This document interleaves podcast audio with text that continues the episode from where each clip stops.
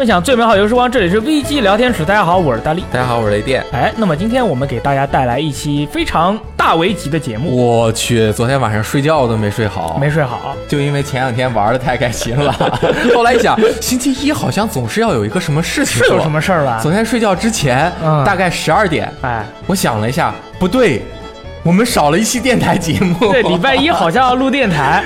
哎呀，这大危机，这实在是我们平时都是上一周啊，应该是安排下一周录的内容。对但是上一周呢，我们能把上周五的内容安排出来，就已经很辛苦了，因为我们都在狂玩《荒野大镖客：救赎二》，上个礼拜就是跟你接头的机会不太多，我我都在这个屋子里，你都在这里打猎。我都在外面打猎。嗯然后这个整个游戏，而且你发现没，就是游戏玩的时间长了以后啊，你出门也好，你出去一起吃饭或者怎么样，你就愣了。啊，你游戏玩的多了，你就坐那儿你就发呆。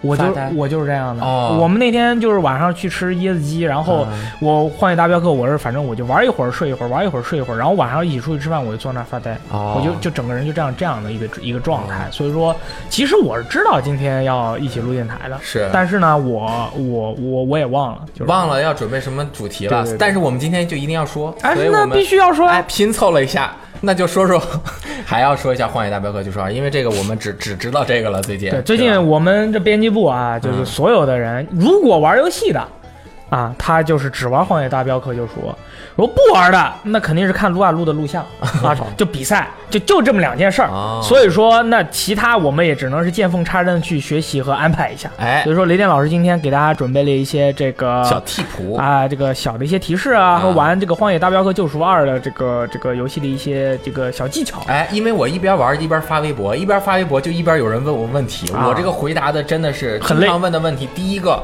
我的马去哪儿了？你的马去哪儿了？我怎么弄新马？第二个。我的皮去哪儿了？我的马丢了之后，我的皮也没了，那怎么办传说皮怎么办啊？这些一会儿我们都会在这个里面进行解答。同时呢，除了说一些《荒野大镖客：救赎二》的相关信息，而且我们不会剧透啊。嗯然后呢，还请大力啊，在玩《大镖客二》之前啊，玩了两个游戏。什么叫之前？其实我这两天刀痕我也蛮玩的蛮多的。对你不要以为《荒野大镖客：救赎二》发售，这个世界就是他的了，没有那对于很多人来说并不是。啊。是的，没错，嗯，那我们默认它是吧？好，好那么我们先说这个《荒野大镖客二：救赎》啊，大镖客救赎二》嗯首先，我们先说一下这个游戏的武器可以，啊，这个游戏的武器数量非常多，我好像也就发现了不到三分之一。嗯基本的取得方法其实还是要去商店里买，嗯，如果你不买，你就没有。你捡了的武器，它不能永久的放在你的包里面，哦主要是分不是全部啊，嗯。呃，它是呃什么用过的呀、用旧了的呀，什么什么这种的，就是你捡起来之后，你看它最下面那个状态槽啊，其实它不满，它不满和你自己武器使的不满了还不一样。哦，你使的不满了，是因为它沾了屎，不是，是因为它那个变成了灰色啊，哦。用掉的地方白色变灰色，但是这个武武器你捡的一看右边直接是黑的，嗯。那这武器基本上就是没什么用处，你就随便用一下。那么，当然你买的武器。那如果我地上有一个武器，我我我，它就提示交换嘛，摁 L 一或者 L B。那我一交换，那我把我买的武器扔地上了，那我不开心了。那就大危机了。那我花钱买的，我丢了能行吗？所以大家都不想丢。对，啊，但是呢，我现在就要先做一个声明。对如果我后面说的内容有任何的错误，也都是我自己的问题，大家那个自己行事丢了枪，别怪我啊。对，大家如果其实因为这些问题，因为雷岩老师这些问题，你去他微博里面，哎，跟他进行友好的交流，好？不要在我们的电台下啊，面骂啊。对对对对对，就是因为我们也是玩的时间不久，所以可能说的某一些东西也不是那么的准确。但是我们这个基本上还是验证过的。但是如果出了 bug 出了问题，也别怨我们啊。最好你还是先把你的枪啊嗯，放在你自己的马上，你把那块变成空白。哎，这个之后，你再去捡地上的枪，它就直接拿起来了。讲究，对吧？这个是绝对不会错的。对第二种就是我直接手上有一把枪，嗯那地上有个枪，我摁 L B 就等于是两个切换了。那切换了会不会我的枪丢了呢？对啊，因为你切换了以后，你枪就自己自己做那把枪撇到地上了呀。哎，但是其实只要是你买的枪，你回到你的马背上，你的这个枪啊还是可以拿出来的。所以呢，我今天早上就为了验证这个，我试了一下，我打死了一个人，他的枪掉了，是一把破枪。我用我的手轮那个呃左轮手枪，牛仔左轮手枪和它切换了。然后我一回到我的马上面，我又把我这把枪调出来，地上那个啊，这样说就是，如果这把枪你是没有的，或者是将会是你永久拥有的枪，它就会地上有一个白色的枪的标志，在你那是黄色是吗？哦，对，那是金白色，对，白金色，对。有可能你玩时间太长了，你就看成白色了。所以这个地上一旦有这个标志的枪，你就要好好琢磨一下你有没有了啊。另外一种就是有一些场景中它有一些隐藏的枪，比如说有一个小屋子，我进去之后捡了一把 Scofield 啊，或者是捡了一把什么散弹枪。那这个霰弹枪呢，它在地上就是一个标志。你这样枪你捡起来，可能你就赚到了。啊哦，哎，这是这个枪啊。第二个想跟大家说的就是打猎。这个打猎很重要，因为这个游戏里面的很多的素材，呃，是你需要通过完美的打猎方法才能够取得最好的素材。同时，这些素材还要用来升级和制作，比如说你的背包、那你的护符，这些都需要达到完美的皮，或者是传说中猎物的皮。那么，这个猎物怎么打？大家都知道用枪把它打死，然后你发现怎么我打出来的全是劣质的皮？对，基本上都是毁了。为什么呢？这个就是这个游戏的打猎系统，能够称之为打猎模拟器的很重要的一个一环。对，这个我是分析不清楚的啊啊！但是我买了这个游戏官方 APP 里面九块九毛九美元的这个好伙伴攻略啊，我们看了一下，我们看一下我们的电脑啊，这边如果是看视频版的，可以直接看到这个图；没有的话，我也会尽量给大家讲清楚。它的这个呃猎物啊，分为五个体型哦，这还有体型的分配，哎，包括。第一等是最小最小的一类，叫 small。第二等就是中小型，或者是说也是小型吧，叫做那个 moderate。啊，这两种基本上包括啊，什么野兔啊，所有的鸟类啊，还有一些地上跑的什么臭鼬啊，啊，这个蛇啊什么的这些，还有这个青蛙或者是螃蟹。所以小的都是。那么中型、大型和超大型这三种就是在后面。中型，你们一听就能够分辨出什么是小型，什么是中型。中型的包括 coyote，就是什么野狼、嗯，狐狸、猪和这个水濑这这种东西，对吧？再往上的就是除了这四种之外，全是大型和超大型。那大型的包括什么？野猪，什么那个呃狼啊、鹿啊，都包都已经算大型了。还有豹子啊，你想狼可能是。呃呃，鹿应该是中型的吧，但其实在这里面，鹿算大型的。在最大型的就是什么熊啊，什么野牛啊，这些大牛啊，鳄大鳄鱼，鳄鱼分大小，还有小鳄鱼、大鳄鱼。对，然后呢？这为什么我们要先分出它的不同的大小？那是因为不同大小分类的猎物，你需要用不同的子弹和武器去进行攻击，以及攻击的位置有区别，也会影响它最后成出来的这个猎物好不好？哦，这里还要再讲一个先决条件。嗯，首先你观察这个猎物啊，大家可以看到这个猎物那个名字旁边有一个星。哦，啊，最高的是三星。三星，哎，三星啊，可以，最低的是一星，一星啊。经常你看着是一个三星的猎物，你打完之后一检查，怎么变一星了呢？那为什么呢？你把它破坏了，打烂了。哎，如怎么才能够得到最好的？就是一星的，你打烂了还是一星；二星的猎物，你打的最好也是二星，打烂了变一星。哦，三星的猎物。你用最好的方法把它打死，就留三星的；稍微差一点就变两星，最差就变一星。说清楚了吧？那怎么着才能够把每一个三星的猎物留下呢？如何才能留下呢？那么这个猎物的身上就又分了三种部位。我靠！第一种部位致命部位，第二种部位弱点部位，第三种部位普通部位。嗯，如果你是一枪就打中它的弱点和这个致命部位。你有可能能把他打死，因为如果你打的是弱点，不是致命，你的武器伤害如果不够，你就打不死他。所以你要打两下。但是如果你用任何一种枪，你只要打到他的弱点那个致命部位，并且你的冲击力是够的，你就能够一枪毙命。嗯，比如说一头奔跑的野牛，你如果打中它的弱点，就一枪毙命了。啊，一头传说中的狐狸，你打中弱点也可以一枪毙命。那弱点怎么看呢？那每只是不是都不一样啊？每一个都不一样，那怎么看？啊看不来啊！这是光用眼睛看吗？刚开始玩的时候全靠猜啊，都靠猜啊。后面当你的这个死亡之眼提升了之后，你能够看到敌人的弱点吗？你没记得那个官方视频也放出来了，他的这个人的身上啊会有嗯红色的标记，哦，哎我在演呢。哦，怪是这样。哦，就这样升级你的死亡之眼的技能，哎你就会不断的去看到一些新的东西。新的东西。哇哦，是这样。那么你一般猜啊，一般的猎物它的弱点都在这个致命伤都在胸部，啊，难道不是脑袋吗？也在有的在脑袋，有的打了脑袋可能不死，因为它脑壳比较硬，啊你要想穿过它的脑壳打中它的脑子就比较难啊啊，而且比较远。那么不同的武器。也会有不同的效果。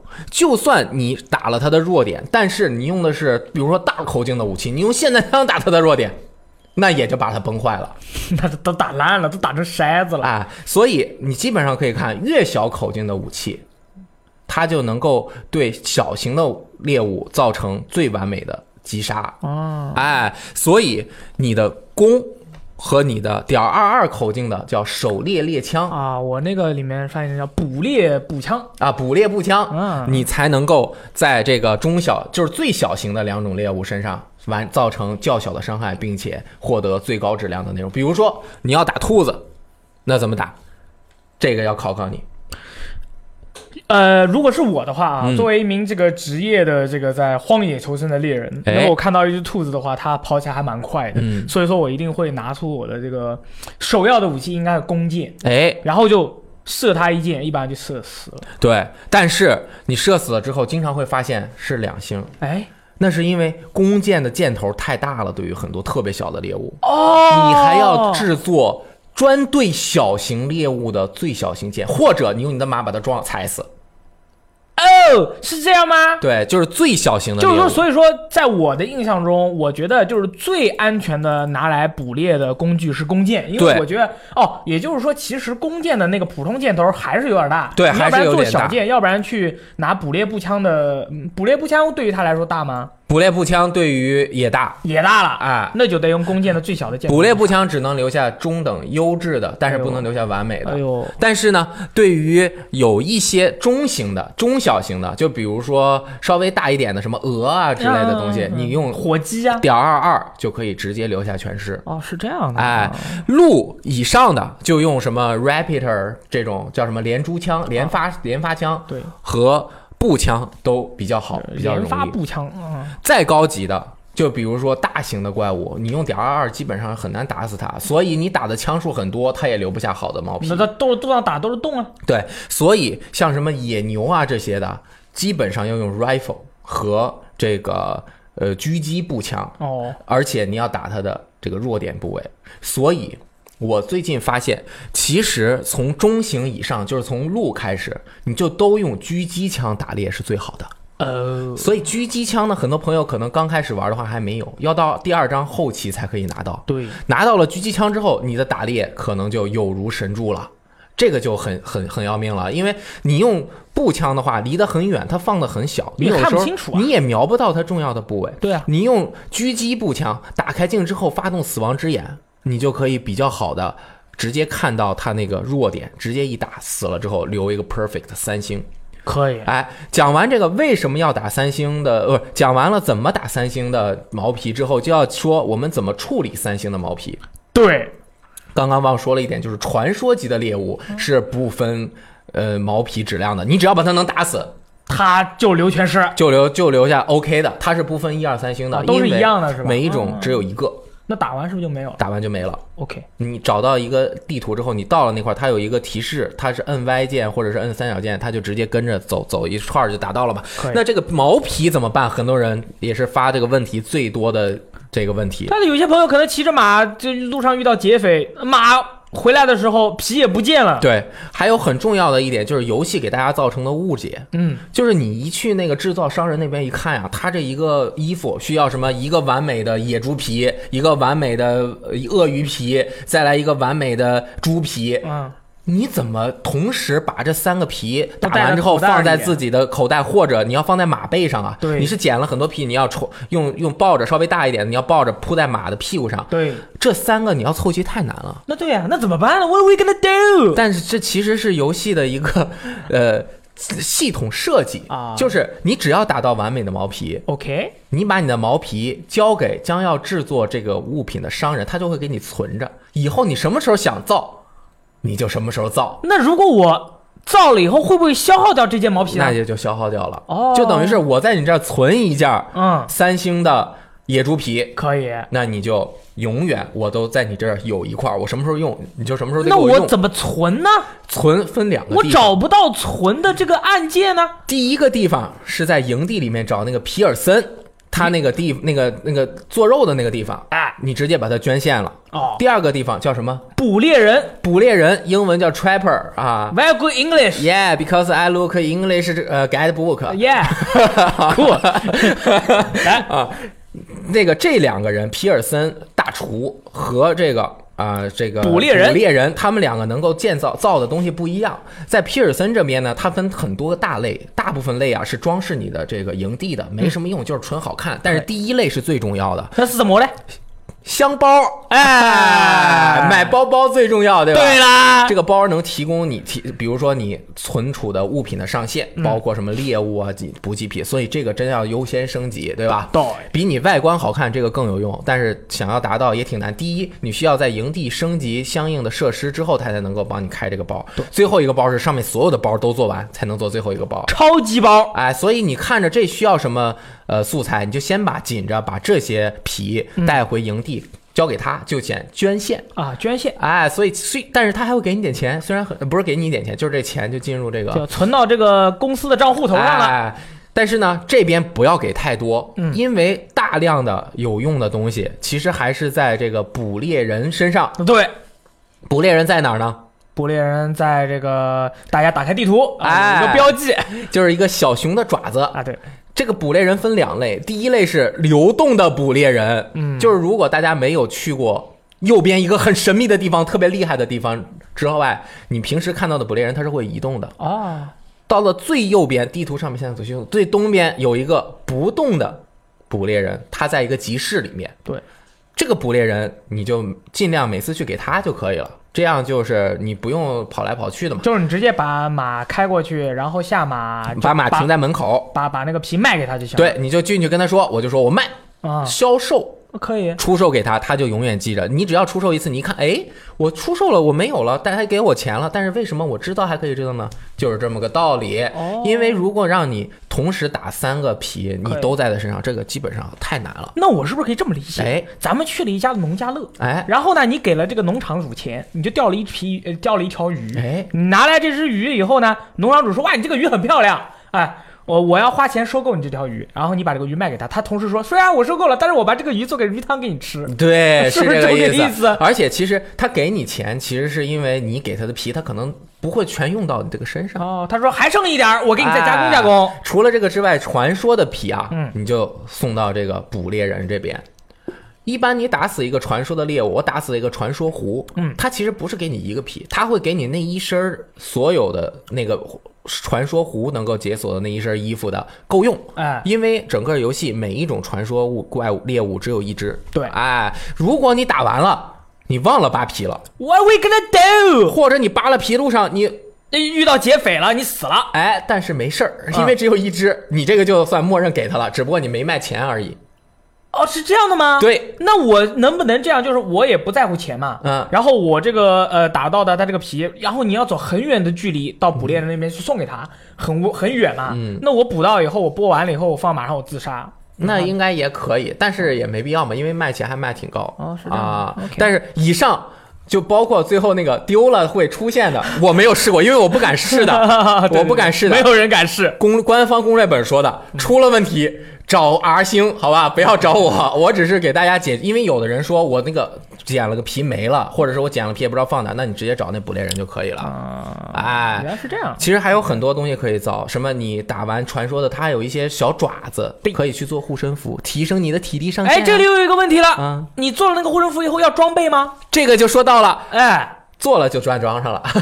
那就是说，如果你做了二十个都做满了，因为你那个那个列表上面都是空的嘛，哎你一个一个全做完了，哦，那那这些呃叫什么？这个这些 buff 就都有了。就是他在脚上面有一个护身符的装备，嗯就是你随便装一个，所有的都有效。哦，在在哪儿装？就脚上它专门有一个装护身符的地方，就是你去换衣服有一个叫护身符，哦你装上。哦，哎只在那儿装啊？对，你就哦装一个，然后你全部的都，好像你不装它也都有，因为你直接看玩家的那个什么体力、耐力和死亡之眼下面有已解锁的能力，就是你只要得到了，永久得到，可以。所以这个不会给你弄得太可哦惜。原来是这样啊！对我还在想，我是找半天找不着护身符在哪儿装，我也不知道这效果有没有一直在激活，对神秘。这一些我觉得是玩家问的最多的第三个问的最多的问题，对，我的马去哪儿了？对，我的马，我的我我我的马怎么办？我我怎么办？对，这一座它的马其实是可以快速传送的，哎，用密码就可以快速传送。但是不能用密码，用密码这大家不要用密码啊！就是比如说，你看你马实在太远了，你存个档再提档，它就到你身边了。哦，但是有可能你那个皮就没了。就没有了。对，但是更多的时候呢，我们要先和他建立友好度。它嗯有一个大圈儿，这圈儿不管有多大还是多小嘛，他能够叫过来，他就会跟过来。对对对如果快开战了，他一般会躲远点。如果他没躲远，你就要调查着它，摁 B 把他踢飞，哦，就是让他离开离开。就是哦咻咻，对，很多朋友就说。我这太担心我的马了，我这终于养捡了一匹好马，对啊吧？四级耐力，五级体力，多牛逼！而且那个四星好感度，我不敢骑了，我出去万一死了怎么办？怎么办？没事儿，哎，死了也没事吗？如果你身上没有马的复活药，啊，那死了你就摁 LT 观察，L 二观察它嘛，你就只能杀死它。但是如果你有马的复活药，它死了之后有一段时间，你过去赶紧给它吃那个药，它就马上活了。哦，哎，你可以带三个复活药，一个八到十二块钱吧，不等。嗯嗯，哎，但是我好像听说，呃，你在这个交火的过程中啊，一不小心一枪打中你马的脑袋，它就连复活药都吃不了了。那就真有可能。对，但是如果是被火车碾死的，那肯定就没戏了像我的马一样，他在那个火车轮底下啊，呱呱呱的来回旋转，然后最后连尸体都没有了，嗯就是马鞍，就是马鞍放在路边了。这样的话，可能就没有办法用真的就没了那你这死的太惨了，你完全没有办法。对，但是它大部分时间是可以的。我的马死过两只，一只是被火车压死了，因为我进去交赎金的时候，我把马停在那个那个那个铁轨上面了。呃，那个马就是呃，就是我是我也是站火车上面，然后那个马就说啊，主人你去哪里，我也来，然后就使劲蹭那个火车，就啊啊啊啊就被卷到下面就死了，就只剩马马马嗯马鞍了。不过大部分时候它还是会躺在地上，然后你和它的好感度越高，嗯你能够使药的时间就越长，啊就是说他留给你的时间越长。所以其实啊那种情况其实很少的。那个呃，除非你自己打你的码头，那些 NPC 怎么可能打的那么准？你的马还会跑。对对对，是吧这也是，平时一般是不会，你的马会被 NPC 直接打死的。对但是如果运气不好被打中了，那就那也有可能。对这个可能性。但是其实马的那个好感度很容易提升的。嗯然后再说就是你怎么能够得到马，这一点也是很多朋友 How I supposed to get a 恶马？对，以及我的马鞍，这个马鞍到底是什么东西那？是什么东西嘞？这个游戏中只有一个马鞍，哦，一个马鞍和三个马厩的空位，所以你最多同时能够保持四匹马是属于你的。也就是说，我马鞍装在一匹马的身上，那这匹马我永远我就吹口哨，它就能到我身边；我提存档，它也会传送到我的身边；我使用密码，它也能够传过来。那另外的三匹马是存在马厩里的，马厩不收租赁费用的。牛逼！哎，那么怎么换马鞍？经常大家在野外看到了一匹特别好的马，妙妙的马我我之前那个五四牛逼马，啊！我就把那个人家人上抢来的。摁住方向键上啊嗯，把这个马鞍拿下来，然后我呢就放在了那个路边的一匹马的马背上面，对，这匹马就归我了。可以。但是呢，你原来的那匹马就不归你了，你再走它就走丢了，那怎么办呢？怎么办呢？你不要闲的没事儿把自己的马鞍拆了，除非那匹马你不想要了。哦，你就要带一匹烂马出去找匹马。对，或者是你把这马鞍放在那个上面啊，你骑着你的这匹原来的马，你再骑回去，嗯，你再骑到马厩里放在一个格里。哦，要么就是你在野外看到了一匹马，不管它有没有马鞍，是不是别人的还是野马，你就骑着它直接到马厩。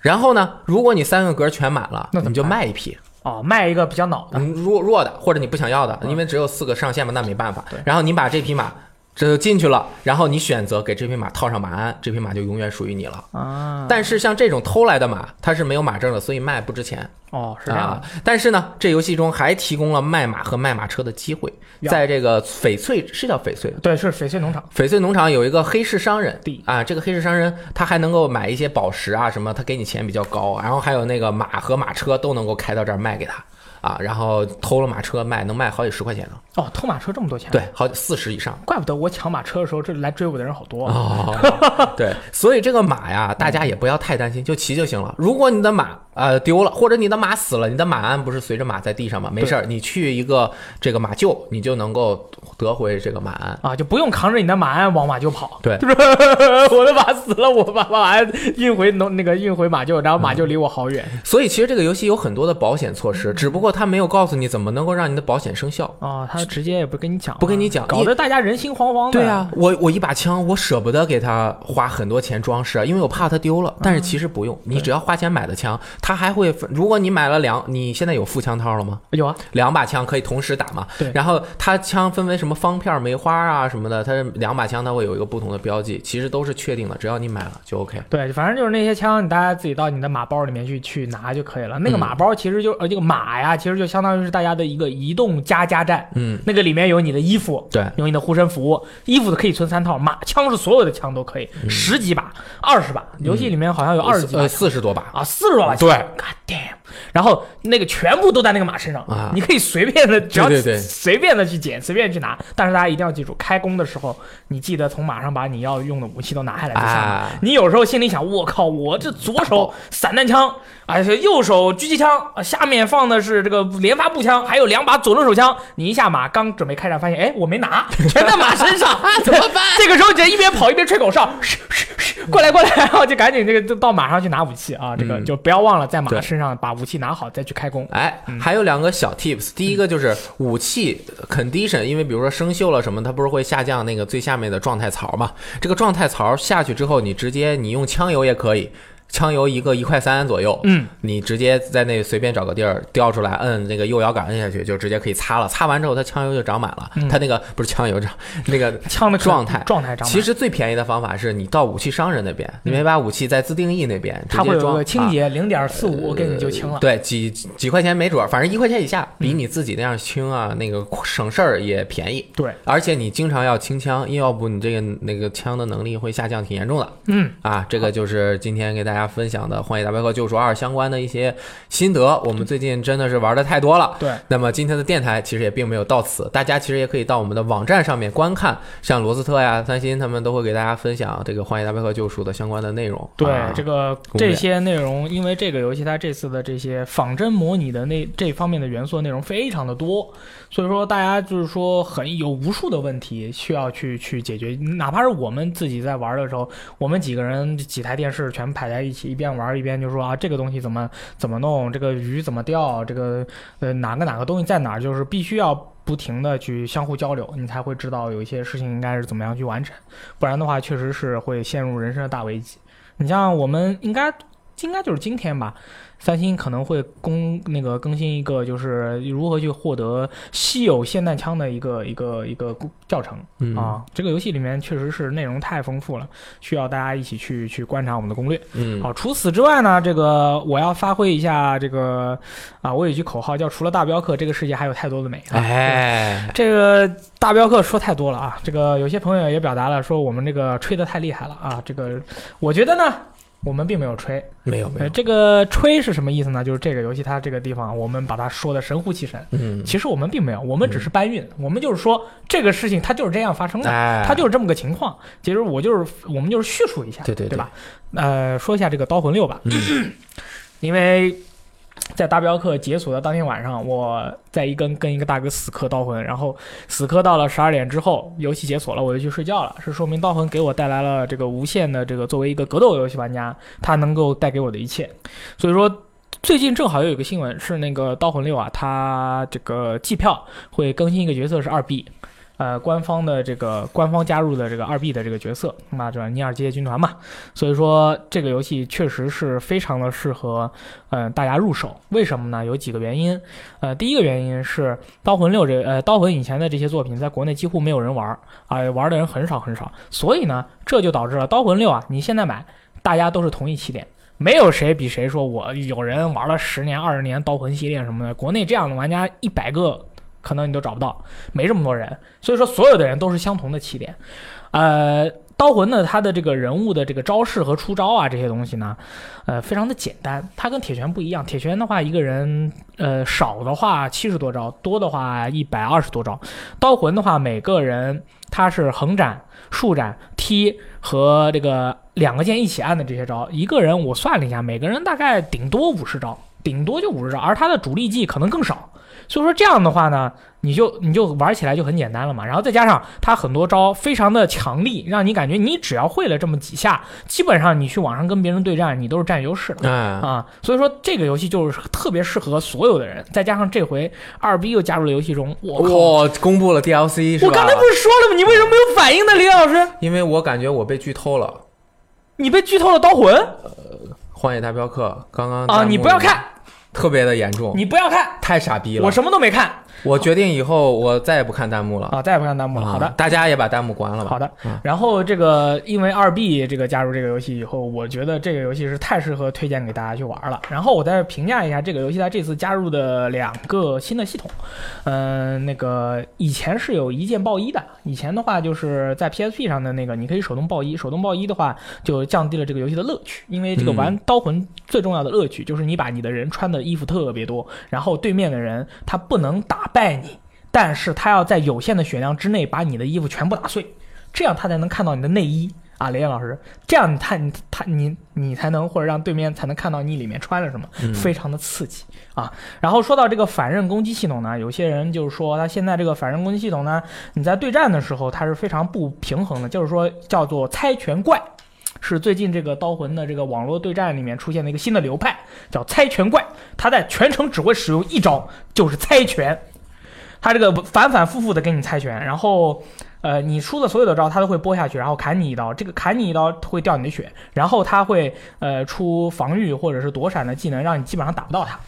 啊，这个的话就是基本上这个猜拳的这个技术，呃，这个系统其实是我觉得有些朋友他可能没有理解这个猜拳的这个呃它的这个奥义所在。嗯其实猜拳的这个它这个系统是为了让一个玩家他在被另外一个玩家压制的过于厉害的时候，他能够通过反刃系统来来去改变当前的战斗的节奏。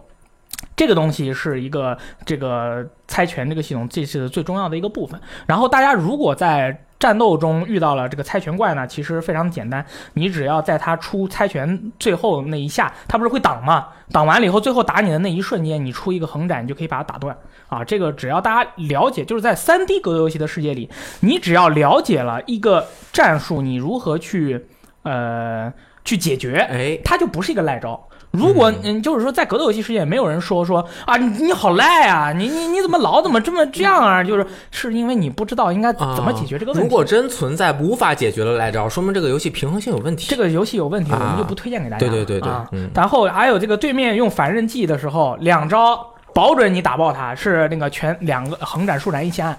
一拳你可以把它打碎，还有一个是出头技，对面只要是你只要知道他是菜拳怪，然后你就打他一下，然后你就投他，基本上这个菜拳怪的这个战术就没有了。嗯，但是这次他新加入的这个大招系统啊，我觉得还是挺影响游戏的这个节奏和那种平衡感的。嗯因为你你在铁拳里面的话，对面如果出大招的话，你出招的那一瞬间的动作，他你是不会停的。你可以有时候你可以点一拳，然后对面出大招，你点完他以后你一挡可以挡住。但是在刀魂这一部作品里，他的这个大招在使出的那一瞬间啊，敌人是呃你是停止动作的，这个时候就很容易被打中。所以说，我觉得这个大招的加入对于这个刀魂六的这个呃、啊影响，比铁拳加入大招的这个影响要大得多。所以说我经常我也经常遇到，就是有人故意攒气，攒到气以后又不打你，等你出招，等你打他一瞬间，啪按一个大招，咣你死了。因为这个大招和铁拳不是不一样吗？嗯。铁拳是你得危机了你才能用，对，这个是你还能攒两个槽，攒两格气，下一把一开始就能用。对。而且你出招一瞬间，对面是停止不动的。是啊，啊，停止不动的。而且说这个就 launcher 可以接大招，啊，对对，啊。还有这个，还有这个浮空起手技技可以接大招，所以说这个确实是会打的，有一些玩家就是，尤其是玩很少三 D 格斗游戏的玩家，会打的一肚子火。但是其实大家只要心平气和一点，你也这么打，对面用大招，你也用大招，其实还行啊，就是这两个系统，我觉得这两个系统的话，反刃攻击系统这个东西是这次加入了以后，我觉得很有意思的一个系统。啊这个是比是比想原本预计的要好，是吧？就比比我预计的要好得多，嗯所以说这个系统的话，只要大家理解了以后，它确实是对于这个游戏的影响不是很大。但是大招这个东西，我其实不是特别喜欢。它就是说这个大招很华丽，然后你作为比较菜呃菜一点的那边，如果详细使用这个东西，你可以以小博大嘛。但是我是觉得这个可能会影响一下这个游戏的这个真实的东西。然后嗯是这个捏人系统，啊、这个捏人系统呢，我到现在也没有搞懂怎么去捏成一个假面骑士或者捏一个奥特曼。嗯、但是我我游戏玩到现在，我在网上遇到了这个呃路飞，呃这个二 B，呃那个赛亚人。呃，还有这个恶魔城的各个角色，反正所有的人我都遇到过了。那个洛克人我还没有遇到过。反正遇到这些角色的时候呢，基本上都是输，因为这个如果这个大哥他捏人捏的特别好，啊，基本上他水平也非常高。那肯定是啊你花了两个小时捏人，对吧？你花了两个小时捏人，这说明这个人肯定对于这个游戏来说花花的时间很多。但是这个游戏正是他的乐趣所在，就是你在游戏的战斗中啊，这个这个这个他捏的这个真的特别特别哎像。会不会比如说他捏了之后，你不知道他是哪一个市？哦，是这样的，其实这个也不用担心。嗯，啊，你只要看他用的是什么武器，哦，你就知道他是什么样的一个情况。但是目前最近是出现了一个状，嗯出现了一个情况，就是有人捏了一个五彩四四边形的一个方块，而且捏的特别特别大。然后哎，呢那，这判定 box 呢？呃，Padding Box 还是原本的 box，、啊但是它因为那个方块太大了，他武器藏在那个方块里，哦你看不见。他打你，你也看不清楚。你你就是你跟他打的时候，你完全看不见他在干嘛。然后那个方块上面还戴了个墨镜。哦，哎，那会不会是比如说两个人在准备的时候，他那块儿有他原本的那个招式或者原本的人的一个名字会好一点？啊、有的，有的，啊那，就本来就有的，对。。但是它这个人物的模型是一个好大好大的方块，把他的武器藏住了。嗯然后你出的每一招，因为也在方块的啊那个模型里面，你什么都看不见。这个是目前为止刀魂里面，如果你在搜敌人的时候遇到了一个呃方块，那你就很难打过了、哦啊。只要是人形的，他还是个人，哦你还能打。对，如果是个方块，他他妈就不是人，这个就没法儿。那他这么玩就没意思了。格斗哎这个太有游戏就太公平嘛，这个太有意思了，是吗？你也可以捏一方块，啊你还能去捏一球呢。啊 但是这个和我们原本崇尚的精神就有所违背，是吧？就是呃，因为在正式的比赛中，这样是不可能存在肯定不可能，就在网上打的时候，妈就我要是举报他。一半搞笑，一半无奈你跟他打一把，你发现他是这样的，你就退出啊就算了。其实也不是太也呃，还行吧，还行吧，就是逗着玩吧。就是因为他确实可能在他在正式的这个技术啊，这个力回方面他没有你强，但是他这个奇思妙想，在捏人的方面去搞一些这种奇奇怪怪的东西，他打赢你了，哎，也算是你这个创造力方面嗯你能打赢我吧？好像铁拳里面他有那个背旗子，可以挡住一点点他手的那个动作，啊，有的。是吧？就所以说，在比赛的时候，但是你在比赛的时候，你通过这种方式去赢的话，别人也不会太那个什么，因为嗯你你胜之不武，一个是日本格斗界，一个是欧美格斗界。你在比赛的时候用这种东西，所有人都知道你，马上人家随便给你发点推特啊什么的，你这完全混不下去了对对对啊。，所以说但是有武德，但是搞笑的话呢，那没事啊。你搞笑，那反正我我其实遇到太多这种名人角色了。每天啊，那天我是遇搜到个西里，然后我把西里打败了，我下一把立马就搜到了杰洛特。我当时报仇来了三星就坐我旁边，我说我说我操，西里啊，牛逼啊，看我打爆他，打爆了。然后我下一把就搜了个杰洛特，杰洛特把我打爆了，然后就给给女儿报仇，嗯对吧？这不是段子，这是真的，只不过我当时没有录下来啊。这个就是说了这么多，就是什么意思呢？刀魂这个游戏真的是我我给大家保证，只要你买这个游戏，只要你网上搜到我，你能打赢我的几率百分之八十。为什么？因为像我打三 D 格斗游戏，就是就是有很多流派嘛，这个世界上。低就是，尤其是在我们这种低水平的这这些人物里面，有好几个流派，一个叫做赖招流啊，啊，就是就比如说我，我就会用那几招，你就发现你这个人的性能哪几招好，你就用那几招，对对对我也破不来，啊，我我然后我还没有到那个能破的境界，你像我们呢，我们这种就是属于什么呢？我们这种就是属于啊，也不乱按，我也不使我那个强力的招，我就喜欢使那个，我觉得哎这一招哎有点意思，或者说这一招潜力很大，我得多用用，看看它的潜力在何处。啊，就是总会使一些人家比赛里面都不会使的招，然后又又然后又不喜欢乱按，就水平像我这样的水平就是最差的。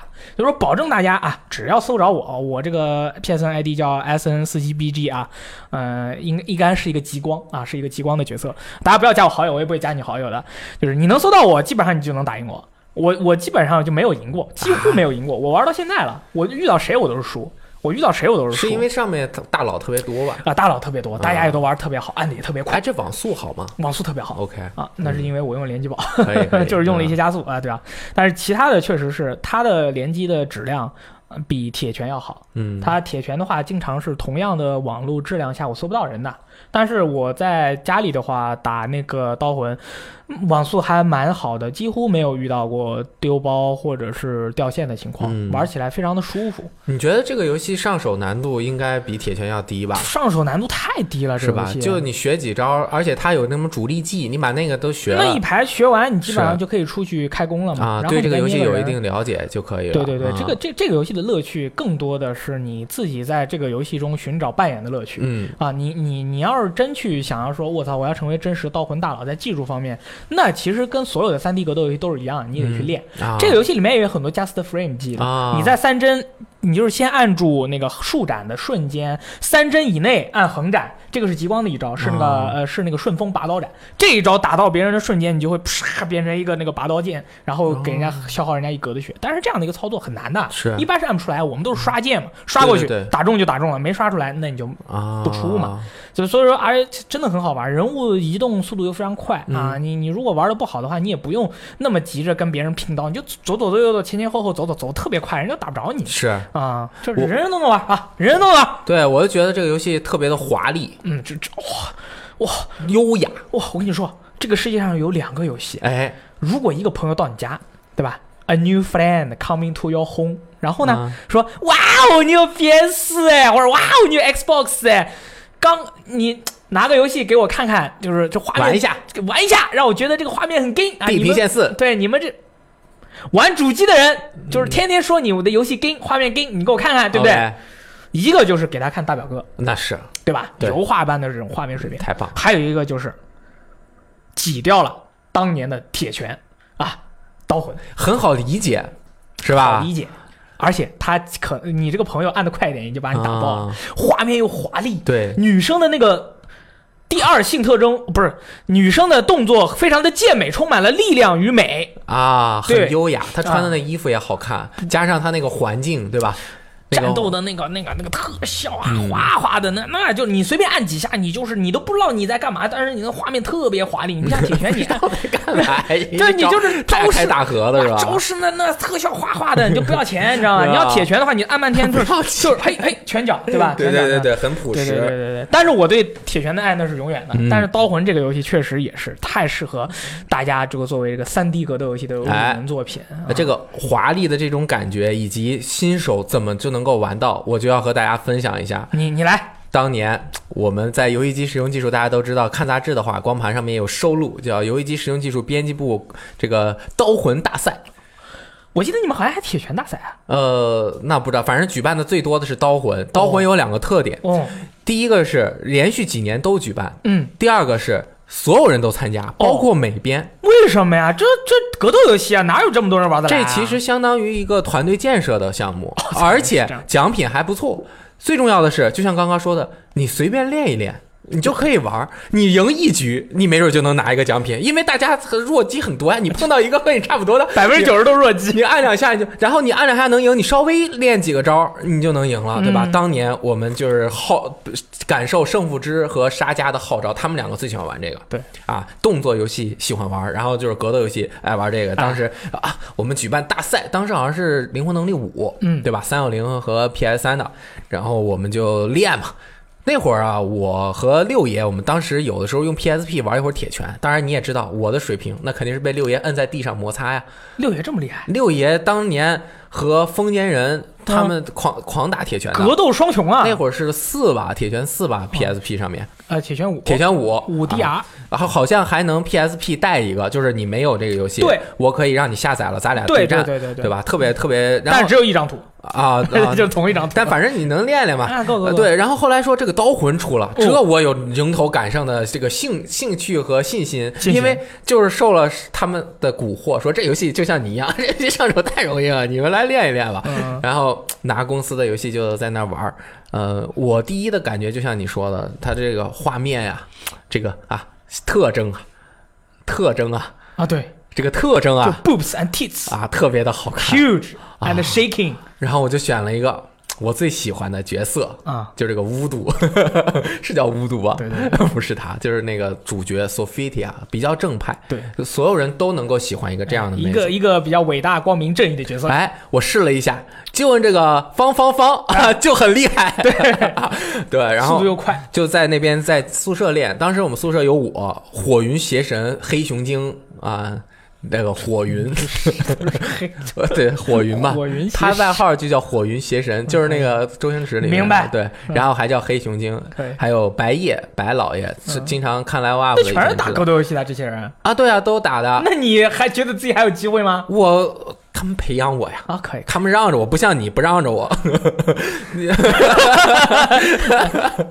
但是不让着有不让着好。比赛你不是赢了吗？不让着有不让着的好，让着有让着的好。比赛你不是赢了吗？那你要是铁拳让着我，没准铁拳比赛我也能赢呢。啊，说着玩的，他们就是会呃，也没有总让着我，因为他们水平也不怎么样。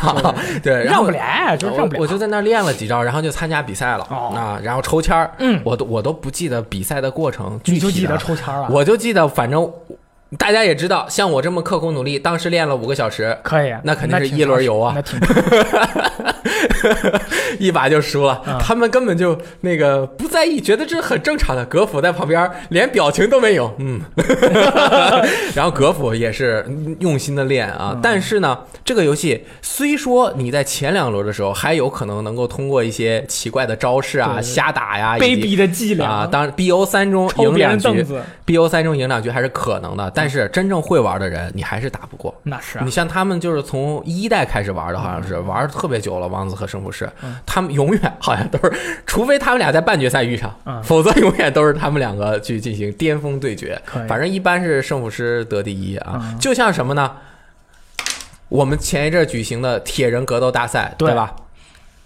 我是主办方，你是因为什么支配人？我出钱买奖品，对，然后我选项目俄罗斯方块。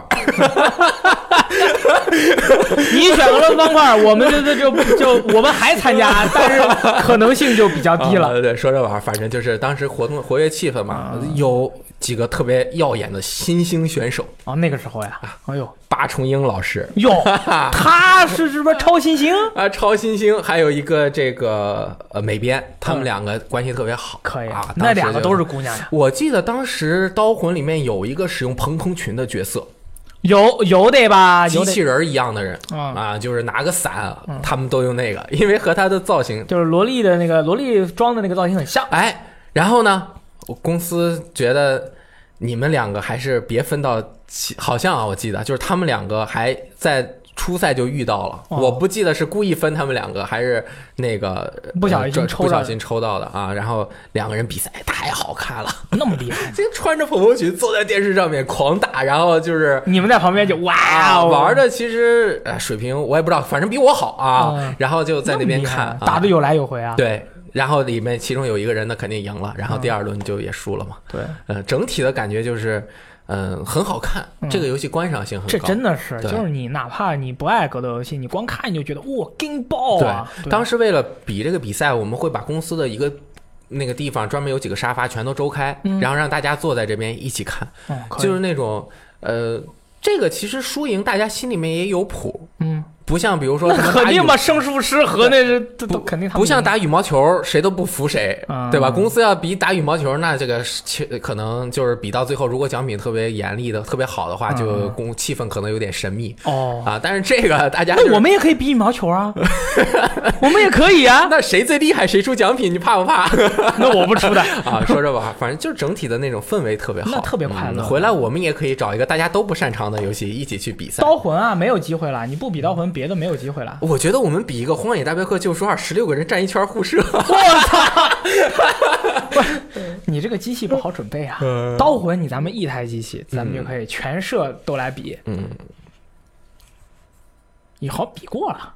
比过了，那我们那是小范围，小范围。我们这次来一个公司大范围的，让那个美美术啊、什么技术啊，然后都都来参加。对啊，咱们这技术不是还有一个家里是学这个什么这个武林世家，厉害的。对啊，就是可以找机会吧，找反正就是挺挺开心的啊。对，好的。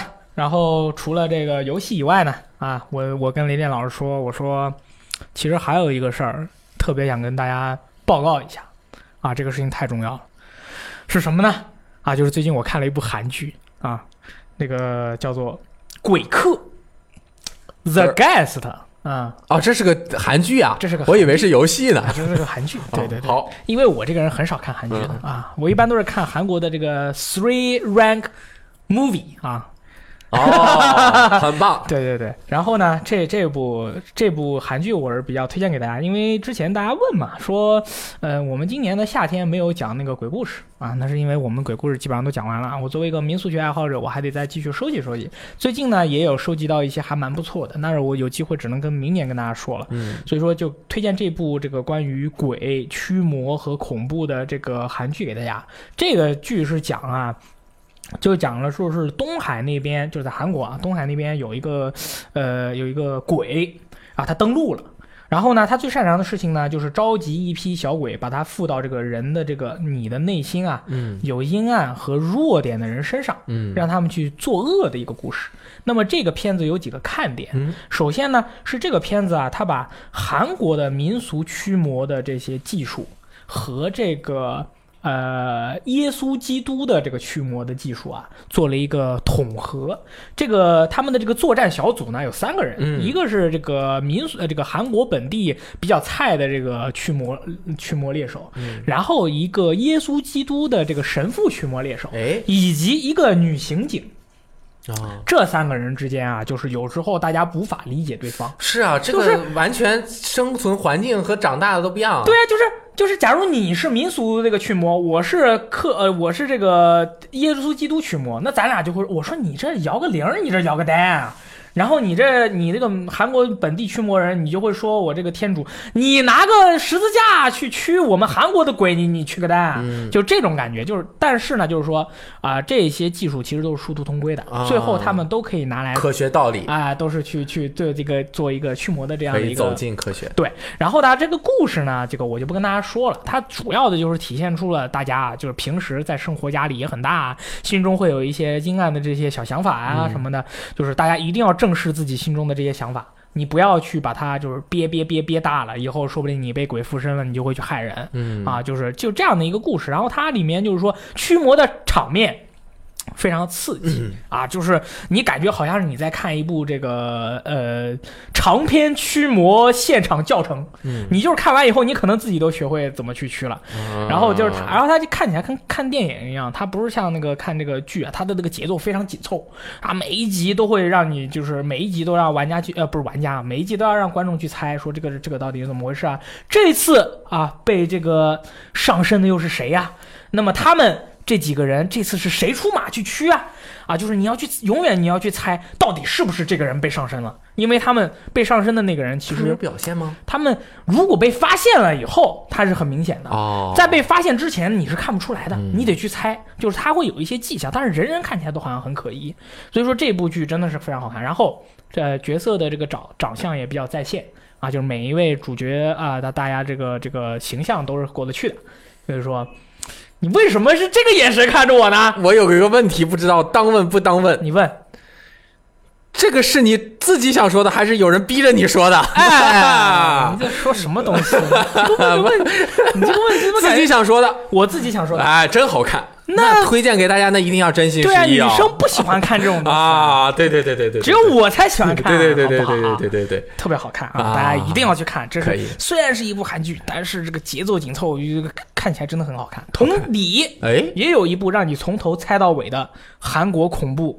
电影儿，叫《哭声》。我以前跟你说过，哎呦，我看了也，一定要去看啊！你看这两部剧，其实感觉是一样，就是你得猜到底是谁呀、到底是不是他呀？就这种，你带着这个问题再去看这个剧，你的感觉就是不一样的。而且，作为一个中国本地的民俗学爱好加这个这个业余的这个学习者，哎，我已经学习了他们的这个韩国跳大神型哎呦，呃驱魔技术嗯。和这个克里呃这个这个天主教啊驱魔技术。嗯，我可以很负责任的告诉大家啊，中国的驱魔技术比他们的都要先进，是啊，比他们的都要帅气。历史悠久，哎，这个我们这个中国驱魔技术很厉害，你找到那个鬼的尸骨，咵一烧，这个这个就不需要现场怎么样了、哦啊。还有一些其他的这种方式，真的就是你会，如果是你对这些东西有有有有喜爱的朋友啊，你去看他们不同的这个民族的这个这些民俗的这些这些遇到的一些处理方法什么，你会发现，嗯，每个民族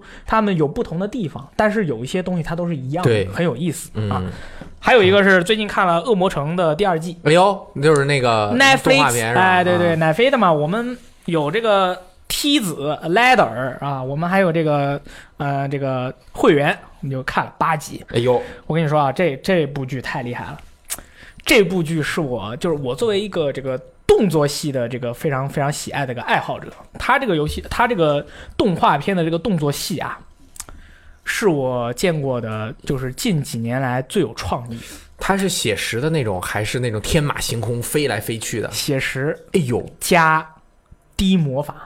哦，他的这个格斗，他的这个格斗场面做的实在是太牛逼了。运镜也好这个一共是八集，啊。成本全在最后两集，哎呀，那前面全是站桩对话，啊，从头聊到尾啊，就是聊了什么呢？那剧情好吗？德古拉亡妻之后的心路历程的故事、哦啊！你这前六集全是了解德古拉的内心的这个呃痛苦啊、孤独啊，这个这个很难受啊，丧偶嘛，这个年纪挺大，几千岁了还丧了偶，那真的很惨。了。他的这个他手手下的人啊，都是都是这个傻波一啊，嗯这个人类都是渣渣。哇，这个你知道吗？作为一个德古拉，他的心情是多么的，他是多么的孤单，是多么的寂寞，没有人能理解他。他手下的那些，就是他说德古拉说，我们要毁灭人类，手下的那些人啊，一个个都是啊，毁什么灭人类啊？毁了人类吃什么？大王这死别爷了！那旁边人就说：“你看那个老头老婆死了，他疯掉了。”然后德古拉每天就坐在那个地方，你知道吗？就超超级落寞，说：“我儿子想干死我，我老婆也没了，我旗下的每一个人不是傻逼，就是想干死我，人类全是傻逼。我靠，这日子没法过。”他就每天坐那儿发呆，发了六集的呆然。后自杀了。然后后面两集，我靠，那打斗做的，我去，我这我从来没有见过啊，能把呃器械格斗、魔法格斗做的如此完美的动画片，我从来都没有没有见过。就是哦哇，这个这个魔法做的，我靠，这个这个这个武器使用的，就是武器有好几种用法嘛。然后那个鞭子，当年咱们不是看那个嗯恶那个那个什么吸血鬼猎人，那个贝尔蒙特家族就拿鞭抽人嘛，对对要不然在这鞭子抽人，要不然跳嘛。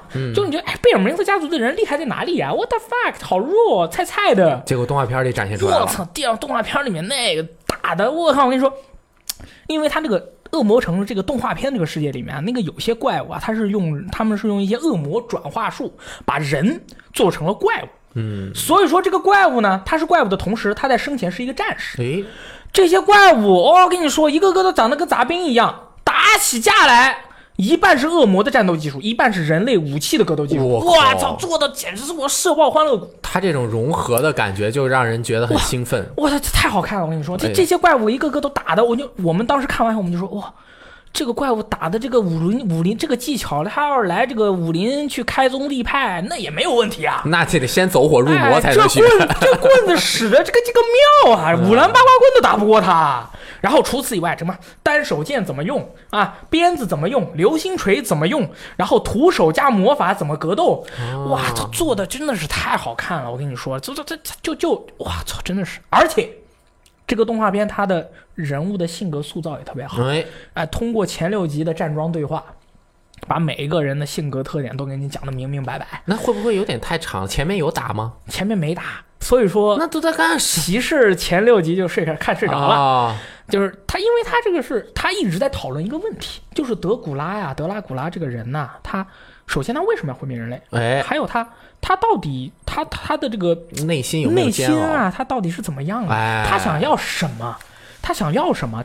在这这你就感觉这个，你看完这部剧以后，除去他的这个打斗部分，你就会深刻的明白，德拉古拉这个人，他是一个优秀的科学家、魔法师、真的哲学家，你就会他这个就很好的去表现出了在这个恶魔城的世界里面，把这么多人类啊，还有这个黑魔法呀，这个从这个人类开始到现在，这么多的这些哲学的思想啊、科学思想啊、魔法思想啊聚集到一起，就是德拉古拉这个人，德拉古拉，那他他肯定得不是一个单纯的魔头，呃，那他他生活的时间久，他肯定懂的事儿多，天天学习，那肯定厉害。不。上网，啊，不不跟不杠你，不玩《荒野大镖客：救赎二。不》，玩荒野大镖客，玩了就没有生活，天天学习，你哎知道吗？就发现学习太美好。嗯，了，真的是，哎，爱情太美好了。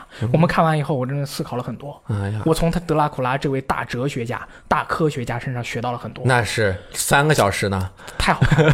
六集说了两，尤其是前面的文戏啊，除了一些这个文戏好看啊。文戏我觉得特别好，那厉害了。让你让你对这么一个在游戏的世界里，他就是个纯粹大魔头，那我还有个问题。但是在动画片里，他就变成了一个非常复杂的人，哦你知道吧？那那不如果不看第一季能看懂吗？你肯定要连着看，对吧？这么好看，第一季就四集，你还不想看？那要连着看。你说完了之后，我就有点想看，必须要看因为我刚开始觉得这个可能是乱做的。是这样的，嗯我可以我可以这么去跟大家说，如果你没有看过第一季，对不对？哎，如果你不想看他的文戏，对不对？你纯粹为了看他的打斗戏，也可以看。就看七八集但是你如果为了看打斗戏，你需要一个情感的积累，对不对？啊。那你就先看一下文戏嘛，文戏就是附带的嘛，对吧？结果两个哎放到一起去看以后，你就会觉得我靠不得了，而且这个动画片它的美术特别好，可以，我对我觉得美术那画面嗯做的，你看那画面做的，我靠，那这简直了，那真是我爱奶飞爱到天荒地老，你知道吗？就这动画片太好看了做的，然后狩猎三三人组嘛，天天互相怼，嗯，然后说那种俏皮话，就是每天那个贝尔蒙特那人就是喜欢喝酒嘛，嗯，然后那个吸血鬼王子，呃，叫这个叫什么来着？嗯、就是德拉古拉反过来念呃，拉古德拉。阿鲁卡多，啊，阿鲁卡多就说：“你看你每天就知道喝酒，你还能干嘛？”然后旁边那个女生说：“哎，我觉得他蛮可爱哦。”然后德拉古拉：“是啊是啊，你们都很菜，菜都菜到一起去了，就是这种感觉。反正就这种对话什么的很好看。”我就说。我今天就是来给大家推荐啊，《鬼客》和《恶魔城》这个第一季和第二季，大家一定要看。没有看的朋友，千万叫看爆欢乐谷，我觉得你今天推荐的这三个东西都特好。这就必须特别好。玩大镖客的这个闲闲暇时间可以打打格斗啊，换换脑子，对对对对对吧？看看动画，换换神儿。大镖客是一种生活，哎，你每天呢就玩那么一会儿，你不能忘记了生活是什么样的啊！生活是有很多东西不是玩大镖客吗？你看咱俩大镖客玩那么多，人都愣了，你知道吗？每天就坐在那儿发呆，这我。我我没有发呆我发呆，啊。我发呆。哎，我有这样一个感觉，就那天早上推着小雷光往外走，然后走在路上，我就看着那个路两边的这个树啊，它不是有那个很漂亮的树叶吗？但是我觉得怎么不如游戏里好看呢？因为游戏里这些东西是人为了让你觉得好看，他故意做的。他抽画抽象它美化抽象了了出来，那真的啊太美了。我去云南，我也说这画面哪有什么我在那那个《Drake 二》里面好看啊？那我后来我就明白了，嗯，这是人造的。哎，但是啊，那个好看的日子总是有限的，这周六周日也就没法玩了啊。周六周日我们要去参加 WePlay 啊，在上海跨国这个采购中心，大家现在可以去买票了，应该是一天一百块钱左右一张票。那个到时候我和大力会在主舞台做一些这个主持人的一个呃相关的基础工作。我们在二楼还有一个狩猎专区，嗯有一个主题，大家可以到上面有很多那个布景，包括一些猎人的装备啊，还有一些龙的一些小的模型，还有一个专门的主猎人主题的活动，是怪物猎人世界有挑战赛，嗯大家现在可以直接到我们的网站上面去报名。如果你是能够通过网上报名，呃，被选上，它是需要你有一个基础的水平的，然后会直接送给你当时当天的那个票，早上就可以去参加比赛。最终获奖的朋友还能够得到一个非常漂亮的怪物猎人的一个。毛绒的那个玩具特别好，我看的都想要。那天他们把那个奖品的图氢离子选定了之后发群里，他们哦这么好，我也想要，好可爱啊！自己买了。对，然后我们还会那个有一些赠票的活动，大家都可以到我们网站搜 WePlay，WePlay 就是 W E P L A Y 啊，我们一起玩这样一个展会，到时候我们很多编辑也会去现场啊，大家应该也能够遇到我们。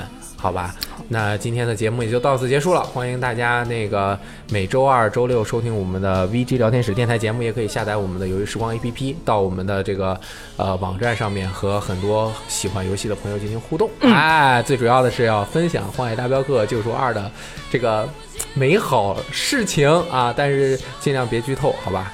那今天的节目就到此结束了。